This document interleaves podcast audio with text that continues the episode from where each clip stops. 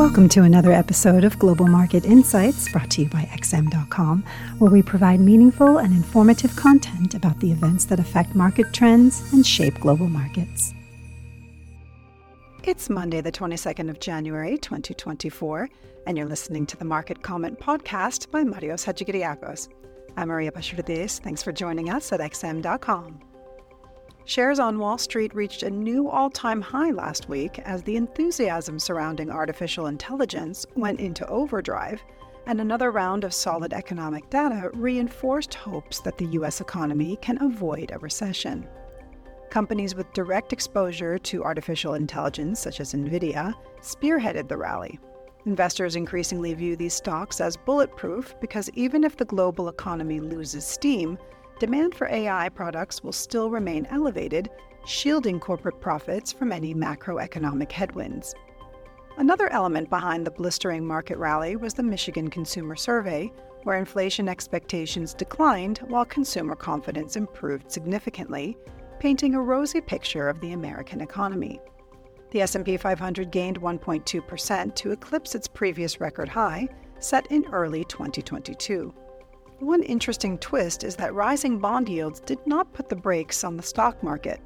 Equities reached new records even as investors unwound some bets of rapid fire Fed rate cuts, with the implied probability for a cut in March falling to 43%, down from nearly 90% last month.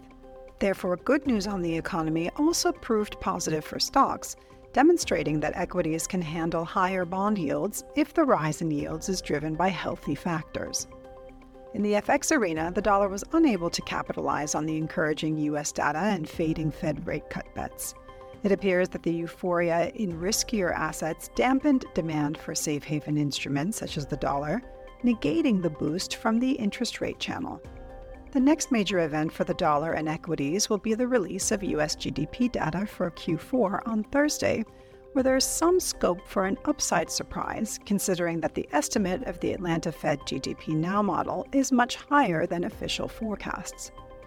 Gold prices have struggled so far this year, losing about 2% over the last three weeks, as the resurgence in U.S. yields and a firmer dollar overpowered safe haven flows stemming from geopolitics.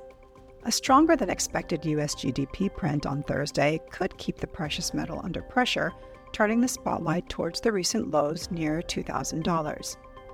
Over in China, the central bank kept rates unchanged today, despite mounting pressure to stimulate an economy that is battling deflation. The decision suggests Chinese authorities want to avoid further increases in private debt, which is prudent from a financial stability perspective, but suggests that growth could remain stuck in slow gear for some time. This helps explain why local stocks tanked, with Hong Kong shares reaching their lowest levels since November 2022. Looking ahead, the Bank of Japan will announce its next decision early on Tuesday.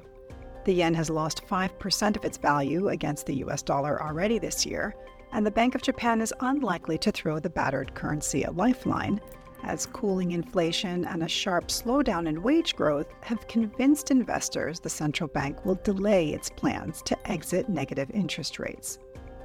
The rest of the week is equally busy, featuring central bank decisions in the Eurozone and Canada, a flurry of data releases, as well as corporate earnings from iconic names such as Netflix, Tesla, Intel, and Visa.